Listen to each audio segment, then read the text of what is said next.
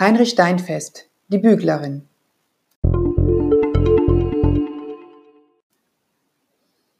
Wer den letzten Roman von Heinrich Steinfest, Das Leben und Sterben der Flugzeuge kennt, muss sich hier in der Büglerin komplett umstellen. Wer also diesen rasanten, surrealen letzten Roman geliebt hat, ähm, muss sich nun in diesem neuen Buch auf genau das Gegenteil einstellen.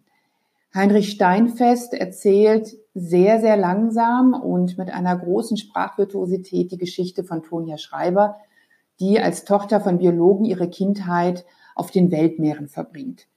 Als sie 14 Jahre alt ist, muss sie in ein Internat, weil die Schulpflicht es nicht anders zulässt.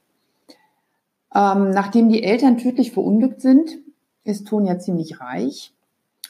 Und ähm, was aber für sie keinen großen Unterschied macht, das ist ja alles relativ gleichgültig. Sie bleibt äh, weiterhin sehr bodenständig und kümmert sich vor allem gerne um ihre Nichte. Diese Nichte Emily stirbt eines Tages auf sehr tragische Weise und Tonia gibt sich die Schuld am Tod des Mädchens. Aufgrund dieser Schuld und aufgrund dieses Schuldgefühls vielmehr krempelt sie ihr Leben radikal um, verzichtet auf Ruhm und Geld und wird Büglerin.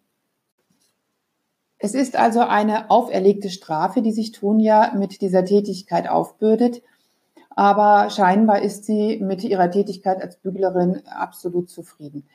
Ähm, Heinrich Steinfest selbst schildert äh, diese ganze, dieses, diesen ganzen Prozess sehr außergewöhnlich.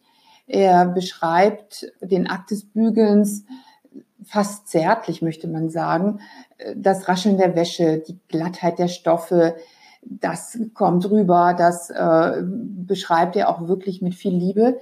Und ähm, gleichzeitig ähm, fächert er das Gefühlsleben seiner Heldin sehr, sehr detailliert auf, sprachlich sehr differenziert und auch unglaublich schön. Das ist also ein Sprachgenuss, den man hat und sinnlich ist es zudem.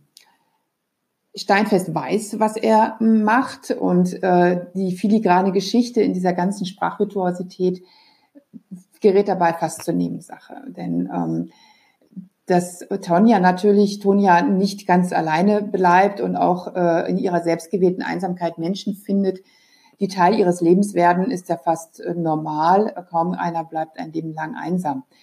Ähm, doch in dieser stillen Existenz bleibt weiterhin die Frage, warum musste Emily sterben und was hat das schwarze Viereck von Malevich damit zu tun? Man kann also zusammenfassen, dass Heinrich Steinfest ein sehr ungewöhnliches Buch geschrieben hat, ähm, ein stilles Drama um Schuld, um Sühne und Erlösung mit einer sehr, sehr ungewöhnlichen Heldin, ähm, das aber eben vor allem, und das ist das Besondere an dem Buch, sprachlich brillant ist.